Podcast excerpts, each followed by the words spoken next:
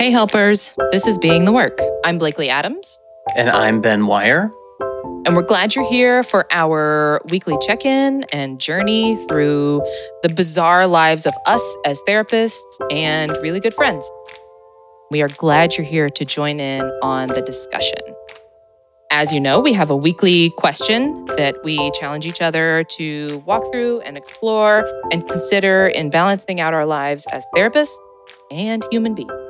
Quick disclaimer though we're licensed mental health professionals by day, but over here we're just your hosts. This show is for social connection and enrichment, not a guidebook for your specific life or for your treatment. It's always okay for you to reach out for help, so please check out the resources for mental health support that we put on our show notes. Join the conversation, be connected, and doing and being the work.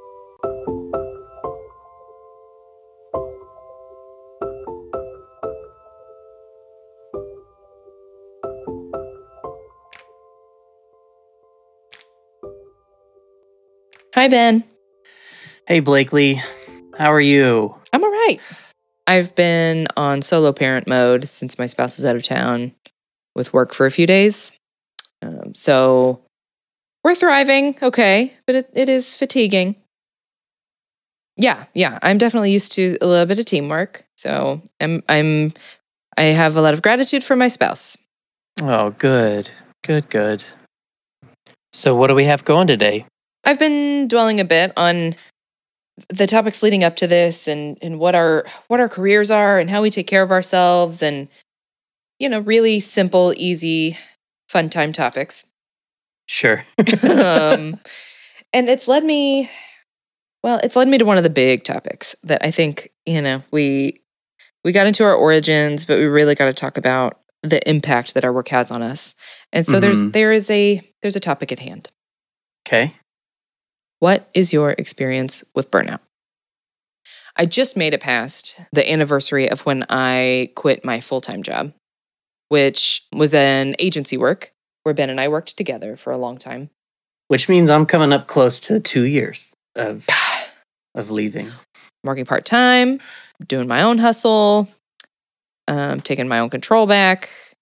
I mean, we spent huge parts of our careers there, and they were big influences on on who we are and how we work. Of course, they are.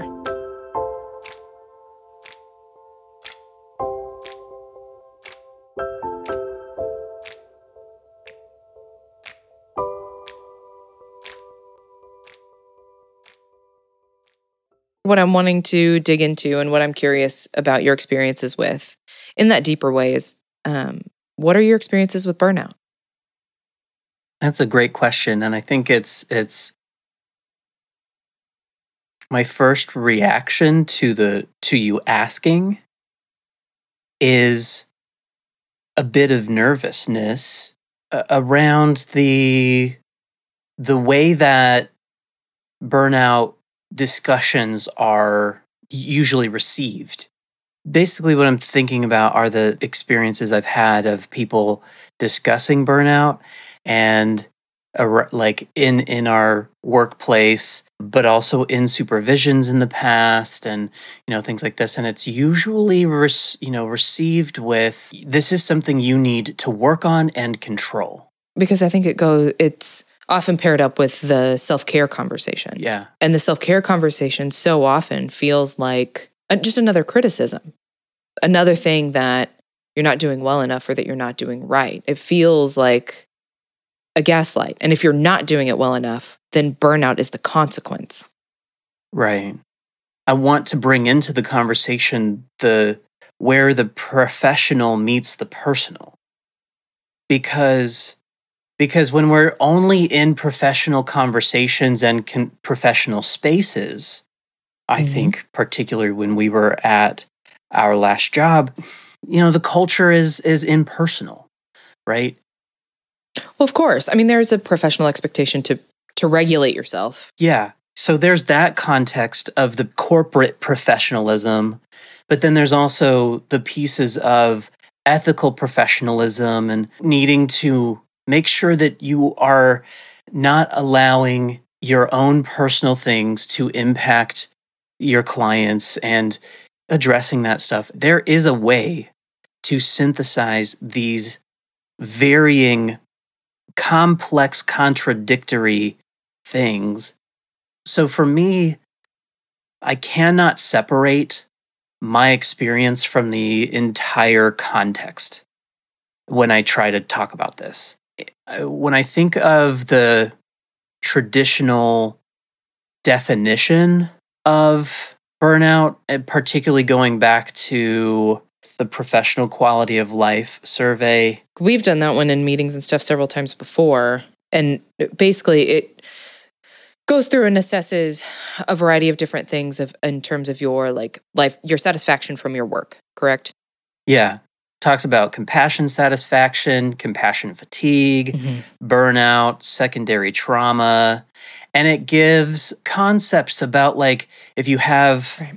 You know high compassion satisfaction moderate to low burnout and secondary trauma stress like it'll give you ideas of what you need to do it's a wonderful tool to become aware and to intervene.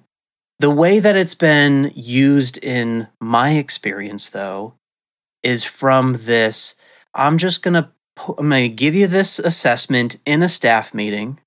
I'm going to have you take it and I'm going to point out all of the things that are wrong. I mean, that's even more directive than than I've had it sometimes. Sometimes it's just you seem to be struggling. Go through this and do what it says. Here it is. Like, well, right. yeah. And right. and then in the outcome of that assessment, this is what always confused me the most is I scored pretty high on a little bit of everything. Of course I find meaning in the work that I do. Of course I love the work that I do. I love the clients I work with. Mm-hmm. And it's taken some toll on me right? Yeah. So what am I supposed to do when I feel like I feel good about my work and I feel very challenged in continuing the pace of my work? When when I'm also working in an agency that dictates what right. the pace of my work right. has to be. Which goes to the burnout is inevitable. Absolutely. My perspective is that we've led ourselves to believe that burnout is the consequence of poorly managing ourselves. And I don't think that self care is about constantly regulating ourselves and policing ourselves. I think that it's about understanding what burnout feels like and looks like and what the contributing factors of that are for us each individually. It's going to look different and feel different for me than it is for you. Mm-hmm. And if I'm constantly running from it as the consequence of my poor behavior, well, then I'm not actually looking at how, when, where, is it likely to strike me? Because right. I just think it is. The work we do is just too personal and unpredictable yeah. and it's heavy. Yeah. Yeah.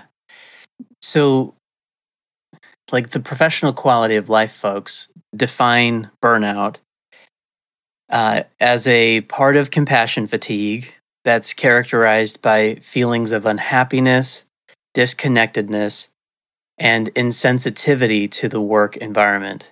Hmm. Uh, it can include exhaustion, feeling uh, overwhelmed, bogged down, being out of touch, and not having any beliefs that will continue to sustain you in the work. Man. And so I think, in terms of, I guess, in some context too, they see this as sort of a outcome of uh, compassion fatigue, which is like the negative aspects of of caring for people who have extreme or traumatic stressors. Sure. And I can relate to all of that while I also see that the definitions are pretty unidirectional, like they just kind of lead from one to the next. Right. I don't know that it's that linear, right? Right. I think they're more dynamic because I always felt like I always found joy, meaning, purpose, and sustaining factors in working with my clients. I find it a kind of transcendent experience to be able to be present for people in ways that they have never experienced before. That is so amazing to me. Yeah, it's. I mean, it, it's precious to me. It's a sacred experience. Sacred is a great word. I want to protect that Absolutely. while the thing that was exhausting to me was obviously the amount of work, right? Like the amount of suicide assessments and all of those, it- it's fatiguing. The amount of attention that you have to give and the amount of emotional engagement that there is with that, yes, it's absolutely fatiguing. While the sustaining factors of having a community was very difficult to have at at work. Yeah. Right? Like Of course. we me and you, we stole out times of the day to just kind of take a breath. Yeah. Well, because I think in a strange way, the the system in which we were operating specifically, we found those opportunities. Our work was really intensive. Yeah. We were on a team that managed the crisis clinic. And so we did work more closely together than in the silos that I think a lot of individual practitioners work. That's true. or just or the just outpatient clinicians that we worked around. Our team was more um, cohesive in that way, Mhm. which lended itself to some conflict because of the intensity of what we did. But Yeah. also, I think gave us a spark of what we're talking about here in that sense of community, because it's what it's how we survived. Right. I just sort of like taking this idea of um, like the psychological theories and putting them toward ourselves and not just like how to how to use them for clients. Like Oh, you mean I, I thought we were above those? Do we have to do that? no, no, I don't want to. I'm a scientist, damn it. That's all. like we're we're actually human. That's right. we're actually humans too and and yeah, like therapists are people too and and we we yeah, we're just a technician. Like finding community is very important and I you know, obviously that is a, a big push of why we're doing this now of like people need a place to turn to find you know something that will energize them and and know help them know that they're not alone and and things like that. And i felt the isolation a lot at at work. Um feeling like the only kind of buoyancy was while i was with my clients um, because everything else was like political and money driven and it was numbers driven and all of that the culture was very kind of crisisy fear driven Certainly. And some, I mean, some of that can't be helped because the point of that agency is to treat eh, incredibly disenfranchised people with severe mental illness. So there's a, an, a severity and intensity cloud on top of everything, just to begin with. yeah i think th- the thing that really resonated with me I- and maybe this is just kind of hindsight as 2020 is that yeah i was incredibly exhausted i was feeling very overwhelmed very bogged down very out of touch so all of those things of the definition of burnout while i also had high satisfaction with what i did Yeah. right? And with the high satisfaction of like how I was helping, I didn't feel necessarily connected to a bigger purpose with the agency Mm. and felt that the agency politic was really exhausting. Mm. Is that you being a nine? yes, Enneagram nine alert. Enneagram 9s hate conflict. Because I thought about it the exact opposite way, right? Like I thought of that that political system as a conduit of of progression and change. Like I'm gonna I'm Sure. gonna tap into this and infuse it with whatever I can. And I think that also just Yeah. contributed to to my personal experience of burnout. yeah, yeah. Because you pressed into it. Yes, as an Enneagram eight, I wanted to just get my hands real dirty and be real bossy. Bossy. your your favorite word. No, no, no. But I did. I mean, I really, and I, I got really excited about being a frontline leader on a lot of different things. You know, I was, I was really involved in our diversity and inclusion projects, and ah, yeah, it became very discouraging.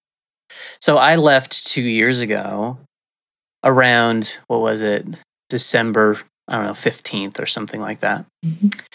And we met like twice a week Mm-hmm. throughout the pandemic. Mhm. and I got to watch you languish. Yeah. It's a good word for it. like I, I was i was in two minds i was extremely grateful that i was not in that system any longer um, throughout the pandemic and i was also very worried and concerned about you Yeah. in those moments of of just being able to hang out with you over google meet was really nice just stay sane throughout that whole process Absolutely. I mean, it was a life raft. Mhm. Everything was well, because that's what I'm thinking about as you're talking about that definition of burnout is and the professional quality of life. We're talking about professional quality of life and all the elements that contribute to compassion fatigue. But then yeah when you have pandemic conditions strike on top of all of that, and can't hurt for it to be a good time for us to address all of our systemic racism as well. Yeah. Which I'm all about and psychologically impacts everyone. Like we are personally and professionally enduring a, a lot, just a lot. yeah. And I think that's what that perfect storm of the personal and the professional colliding together hmm and there being no separation. I'm working Yeah. at home, I'm experiencing at home both my work and just seemingly the world ending and falling apart. yeah We didn't know what everything was going to look like in October 2021, in July 2020. Right. I mean, and it was always this like, just be ready for another change, and this very you know amb- ambiguous, tense, worrying time, um, where you didn't know who to trust. And that's true no matter where we went, right? Like I know. family members are expressing things that you never knew that they thought. And your supervisor is just as lost as you are in terms of what does our work role look like? And, uh, you know, it was, oh God. And then I have my kids' daycare shutting down and I have no clue where they're going to spend their days while I'm trying to help the rest of the world. And it all just crashed. I mean, it was Titanic, iceberg, we're all Yeah. going down. Something's got to give. Absolutely.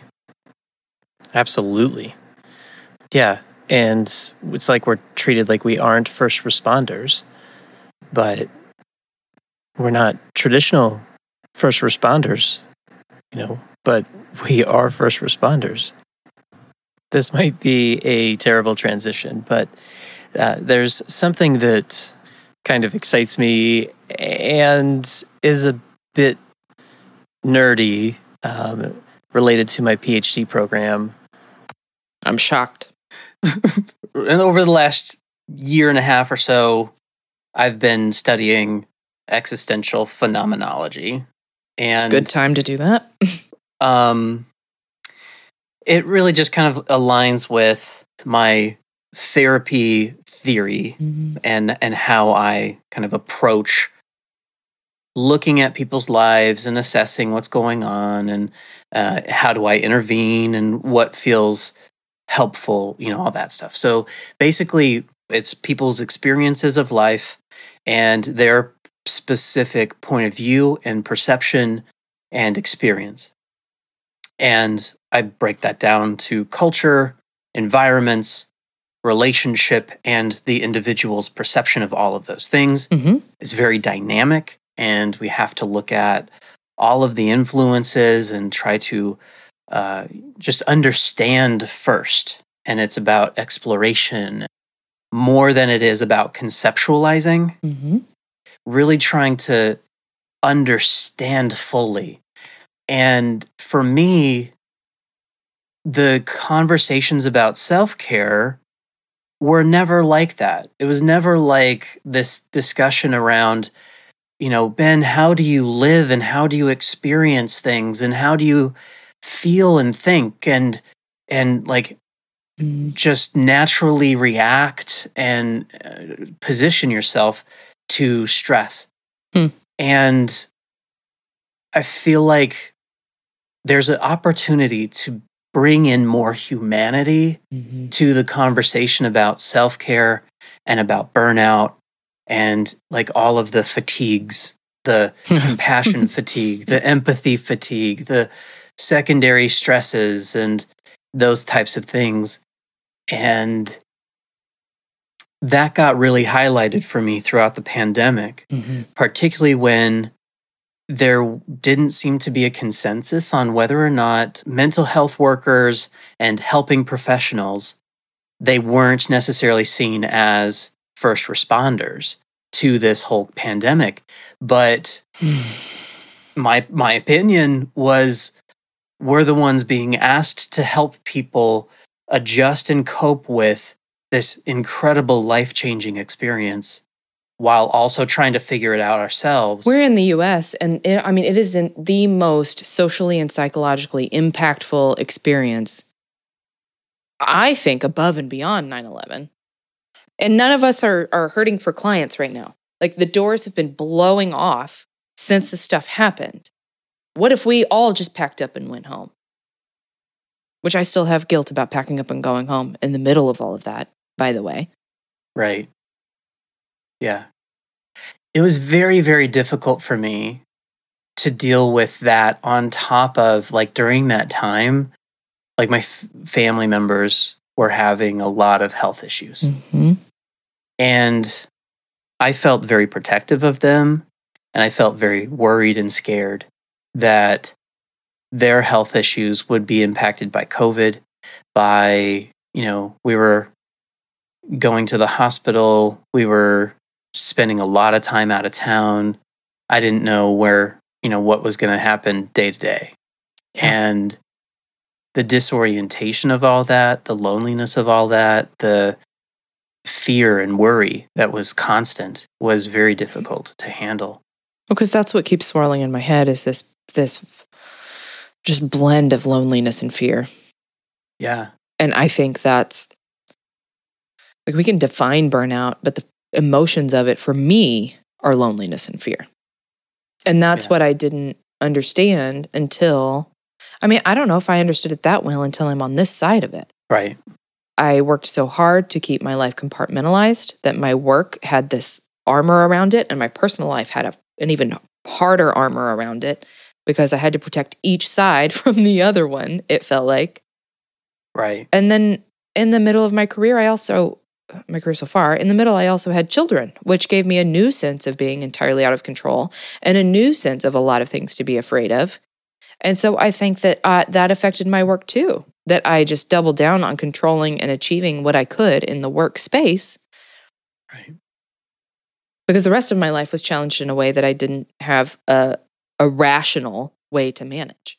It makes sense to me that when there are complex dynamics in our lives, that, I mean, it's just the idea of cognitive dissonance. Like, we're going to pick the thing that gets pushed out of our mind and Mhm. we're not going to integrate and synthesize because that's really hard.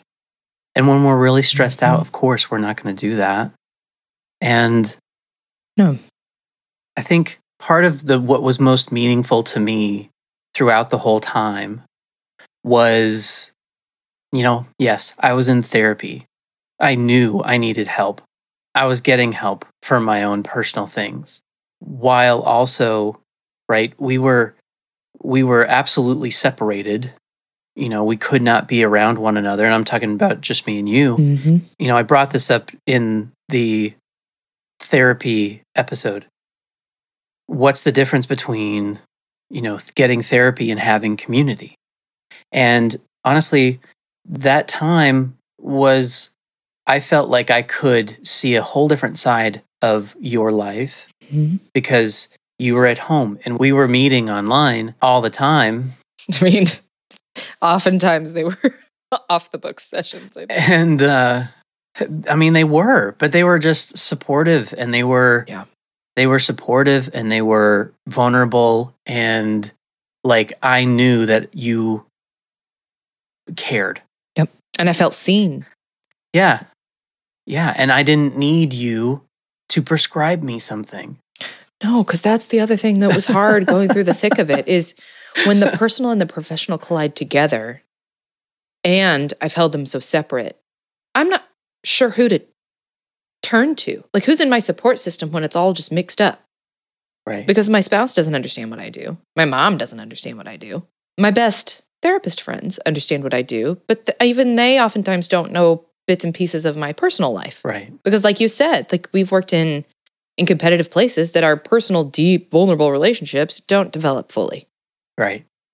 And so I think we found a little pocket of that Yeah. of where we could just get all of it at once and understand the Mhm. whole the whole beings of ourselves. Yeah. And that was what that journey was for me is figuring out this new feeling that I'd never felt before. hmm And I mean, it was learning a whole new compartment of my myself, my identity, and what I was going to do about it. And I got to watch you learn that and, and go through that. Like Mhm. being able to see you interact with your children were, I mean, that was like being able to see you love and care and be so gentle um, was, I mean, that was incredibly meaningful to me. Yeah.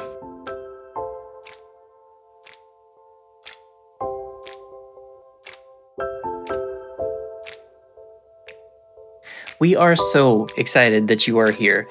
And although we're really excited to share our stories and our experiences of being professional helpers, we're really excited to hear and share your stories too. Absolutely. We need each other. So don't forget, you can reach us at Being the Work on Instagram. You can also email us beingthework at gmail.com. We are wide open for questions and discussions and connecting. Join the conversation, be connected, and doing and being the work.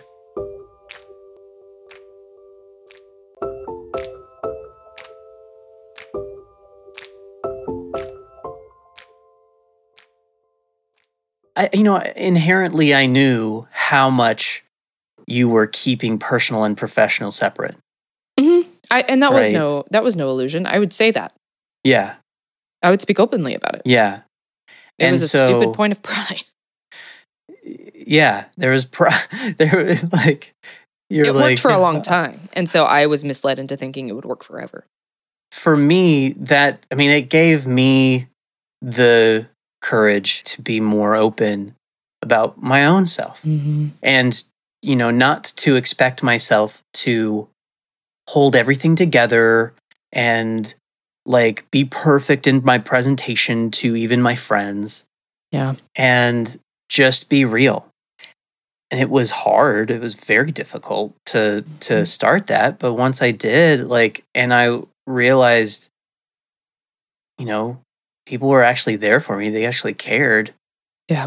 i mean it was freeing and honestly it helped me own a big part of myself and be more authentic with my clients Well, yeah, because if I'm pursuing my own authenticity and putting that in in the world, and I'm in my house when I'm seeing my clients, I just I can't help but infuse a little bit more reality. And that was always, I don't know. There's there's some stuff that I just can't hide, but the more vulnerable, more gentle is actually what I tend to have more covered up.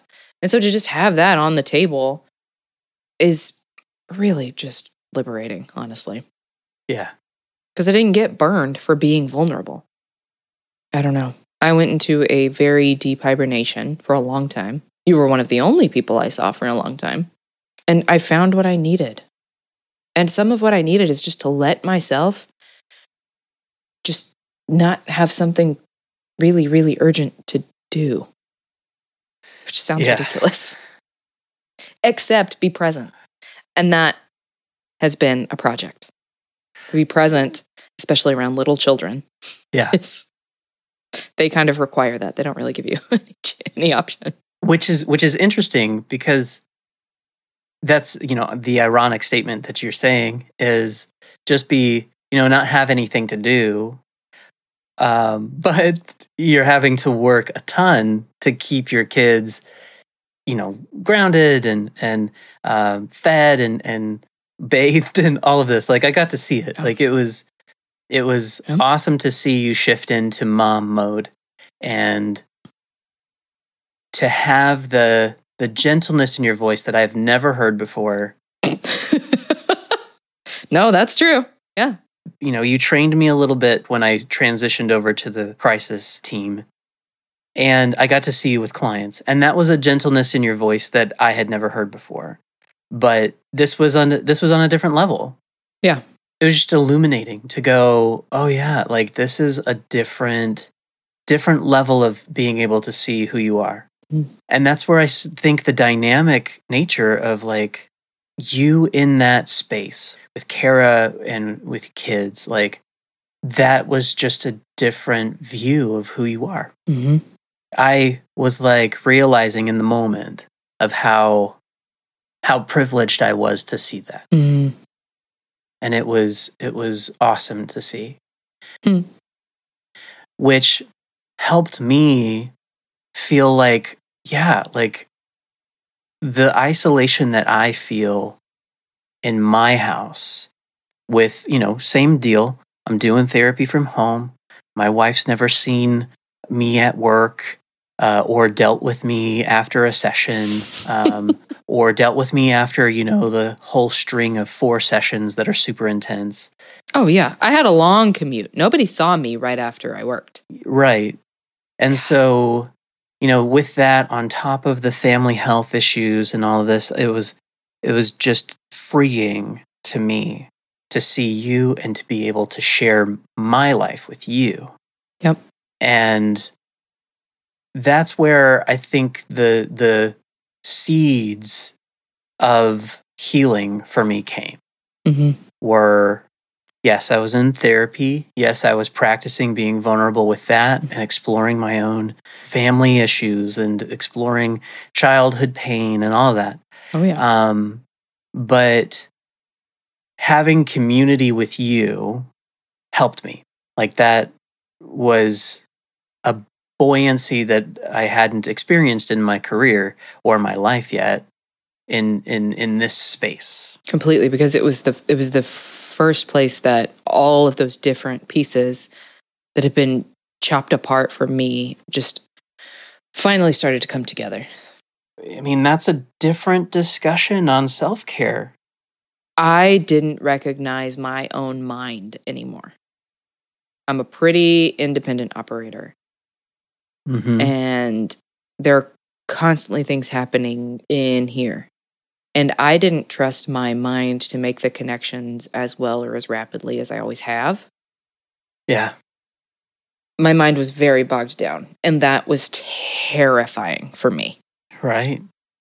because Yeah. my brain is my power i'm Yeah. i'm not an athlete i am not a performer i am not exceptionally creative i have no other art except my thoughts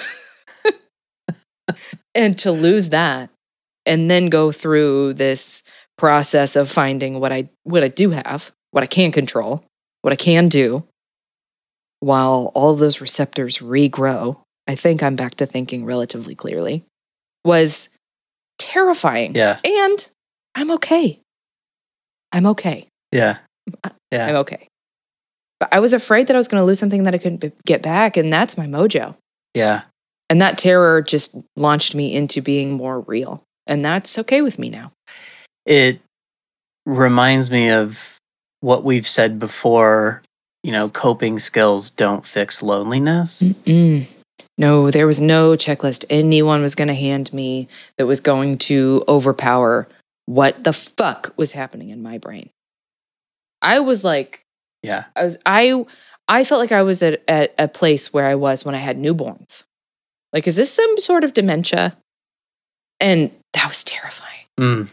And maybe this is my own gaslighting of myself. I didn't feel like I had a legitimate reason for my mind to feel so out of sorts. Which, when you start to spell it all out, I did. Of course, I did. And it doesn't matter. It doesn't matter if it connects, if it doesn't matter if it translates, if the equation, there's not an equation for burnout. Even when we try to make one, there's just not. Yeah, it, it reminds me of of just the you know, the difference between ex- exploring and understanding and going, "Oh yeah, there's a there's a reasonable explanation for why things are happening." Mm-hmm. versus needing to categorize and define things. We're not always going to have a good definition of stuff. Nope. you know, and it's not going to fit everybody's experience. And I think that's what's valuable about this conversation is each of us has a very specific experience with this work and being a human being Mhm.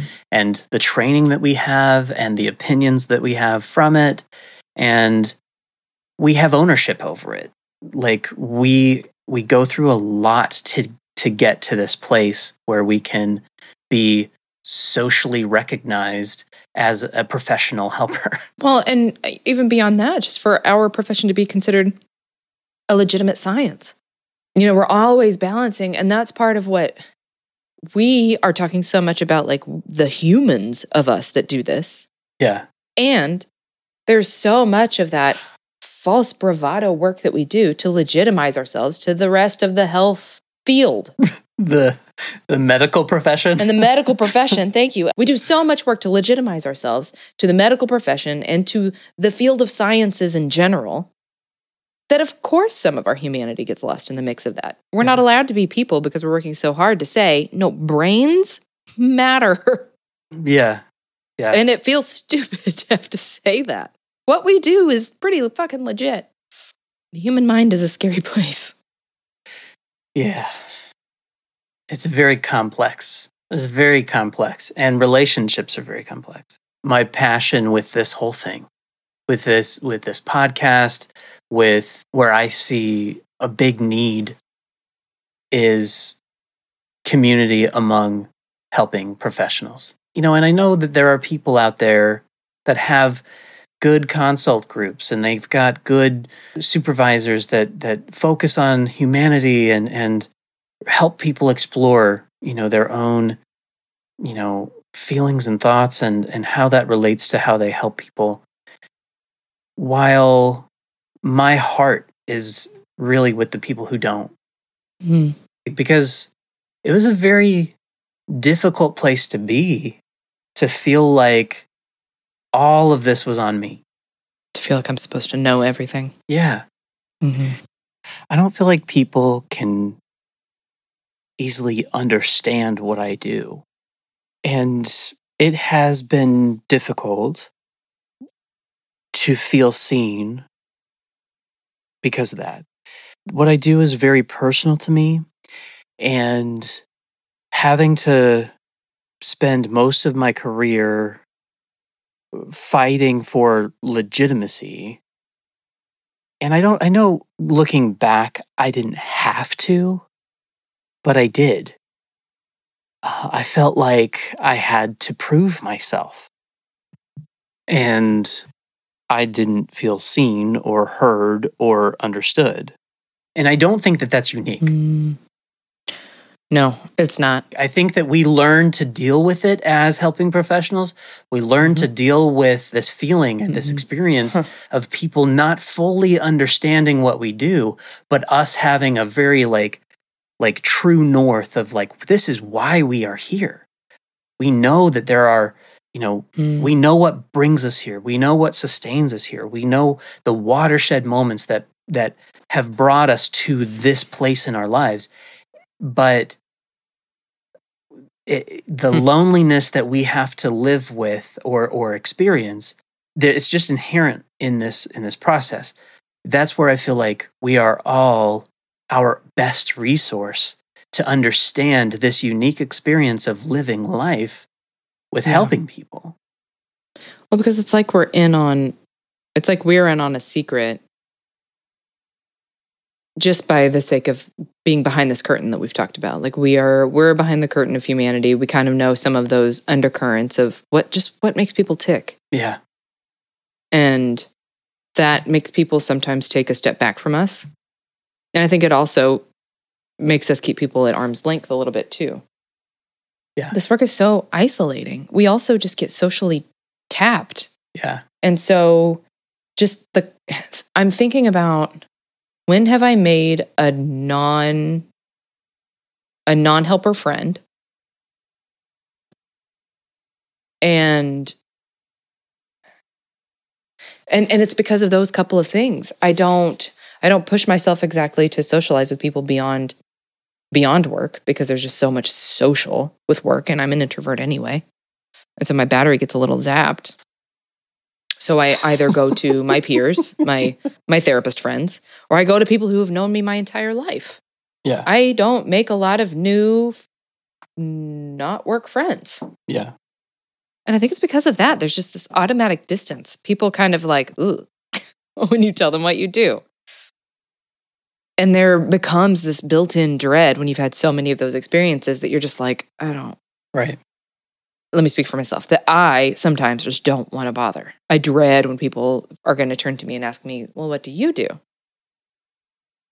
I feel I feel the same way, and I also realize that the more you know seen and understood I feel, the more those things don't bother me. Yeah. Well, and the more I'm not bothered by things that I feel like are supposed to be a problem or supposed to bother me, or and I'm Yeah. not concerned with what I feel like I'm supposed to do. Right. if I have buffered around me, if I've done my work to know me and not have too many delusions about myself, and surround myself with people who feel like they can uh, handle calling me out,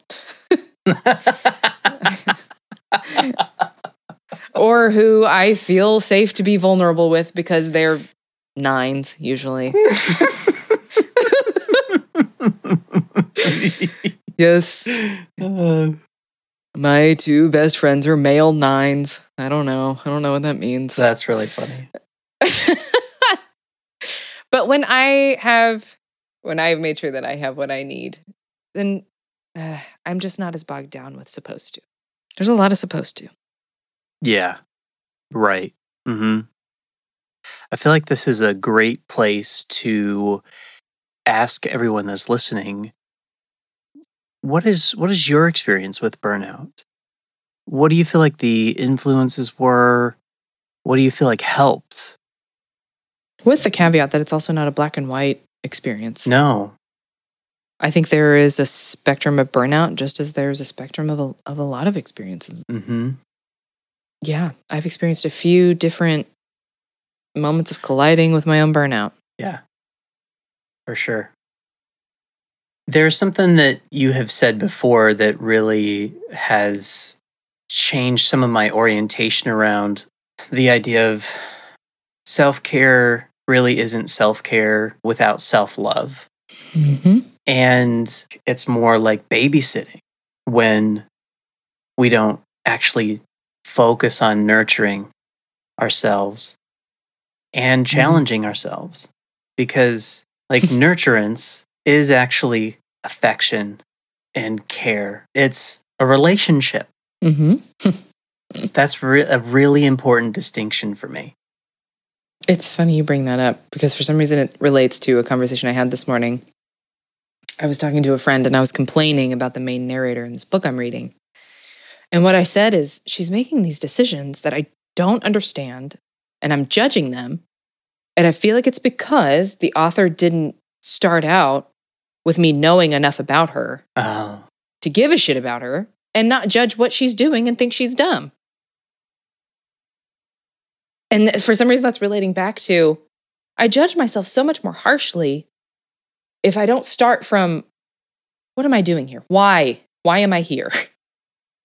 And to know enough about myself, to have gone through this process of knowing what I'm worth and loving who I am, only then can I put some of the judgment aside and just be. right.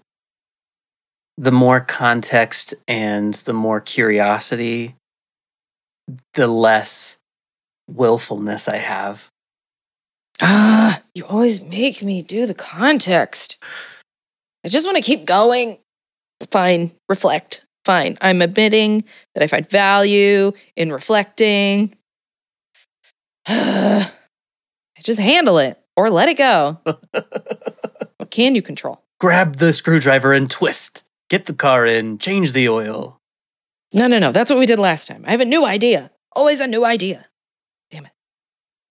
I used to think I was okay at having uh, practicing mindfulness and having stillness, and my wholehearted inventory still says I'm bad at it.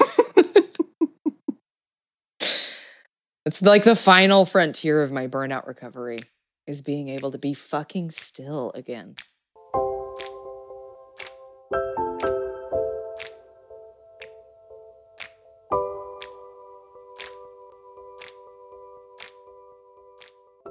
Maybe this is a, a wind up question because it leaves me with I started out with what's your experience with burnout? And sorry, I think we ended up talking more about my experience with burnout. But I guess I'm wondering where are you at right now on your own burnout spectrum? Um, this is, I guess it's interesting. I find myself at a place where I respect the fact that I think I could, at any given time, something could happen and I could feel very, very overwhelmed. Mm-hmm. And I think that's particularly about, you know, family health things are not completely wrapped up. And I have a bigger respect for the things that I can't control. While I feel a lot more prepared to handle adversity and ambiguity with Hmm. knowing where my support systems are um, and who I can lean on when needed, but also just my ability to be accepting rather than, you know, try to grab on, manage, twist and turn and control the things like it's it's the whole idea of basically radical acceptance, you know, Mm. um, not trying to push all of the pain out of my life, but just to know that it's gonna happen and trying to control it is going to make it worse. And that gives me more mindful stance of what actually will be effective. Mhm.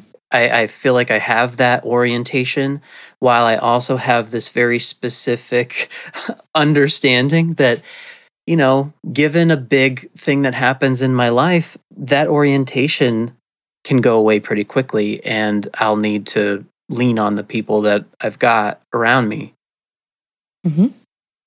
Yeah, I suppose that's where I'm at. Yeah. How about you? Mm. I'm I'm okay.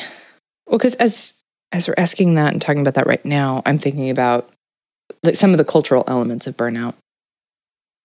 Um, mm, about a year ago, I picked up the um, the book "Can't Even." How millennials came the became the burnout generation. There's something about the career pursuit and this idea of achievement and and our particular governmental system of capitalism that pushes us and pushes us and pushes us. And I don't know that we're okay with it anymore. And so I say that to say, I think we're all going to continue to be a little bit burned out while we try to change some of the systems that we operate in. And this is how I know that my therapeutic approach is personal because exactly what you're talking about is what I turned to every day for the last 300. I have challenged myself to accept today as it is, where I'm at as it is. And willingness and willfulness is a constant battle for me. I'm willful. I am a very willful woman. And sometimes that's okay. But that is it's just funny you bring those pieces up because protecting myself against my own willfulness, which becomes a tight, tense conflict I do, usually don't need, Right. is a very big protective factor against burning myself out again Yeah. to that degree. hmm But I think there's just, I think that's part of what we're talking about. The future, as I see it spooled out in front of us, is unpredictable. And there's a lot of scary shit that's probably there. hmm So I'm okay today. Yeah. And I might not be tomorrow. And I'm more prepared to manage that. Yeah. So yeah, same. What do you hope um, people get out of this conversation? I hope it just feels honest. I hope that resonates. I hope it feels different in a positive and personal way from the ways that we often talk about these topics. Yeah. Burnout is there. Mhm. If if it's not today, It's looming out there ahead somewhere. And that's okay because it's not our fault. We don't cause our own fucking burnout. We can contribute to it. I had habits that definitely contributed to the what I hope and pray is the deepest, darkest burnout that I feel in my career. Yeah. I hope that's I hope that's my rock bottom. And maybe it's not, but I think that I've learned some things that keep me from that exact place. Yeah. Yeah. You know, my own boundaries got in the way, my own ideas of who I needed to be got in the way, my management of my time got in the way. My own idealism got in the way. There are plenty of things that got in the way, Contributors. not faults. Mhm. Because I also know that some of those are what make me good at my work. Right.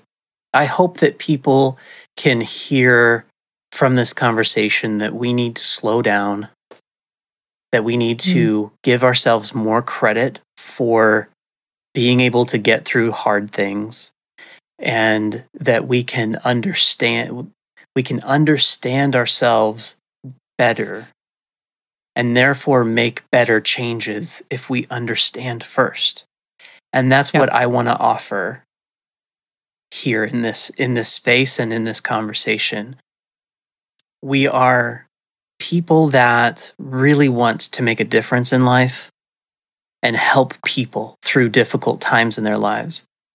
And we are also we need to be there for ourselves and for each other. Yep. because burnout has taken too many people out of this profession. Mhm. good people that are really good at doing this work that I grieve the loss of those people because the world needs us. Absolutely. We're essential. That just, I mean, you saying that really just like hit me in the feelings. like, that word has taken new weight. it's like, yes. God. And, and, uh, oh, And uh oh, you're, you're so Uh. right.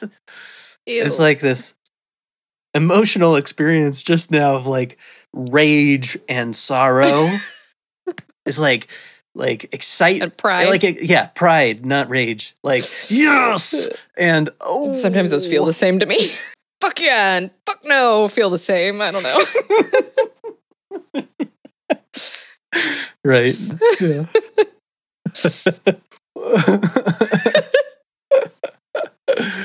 oh, that's good. this is a tough topic. It is a tough topic. It's important.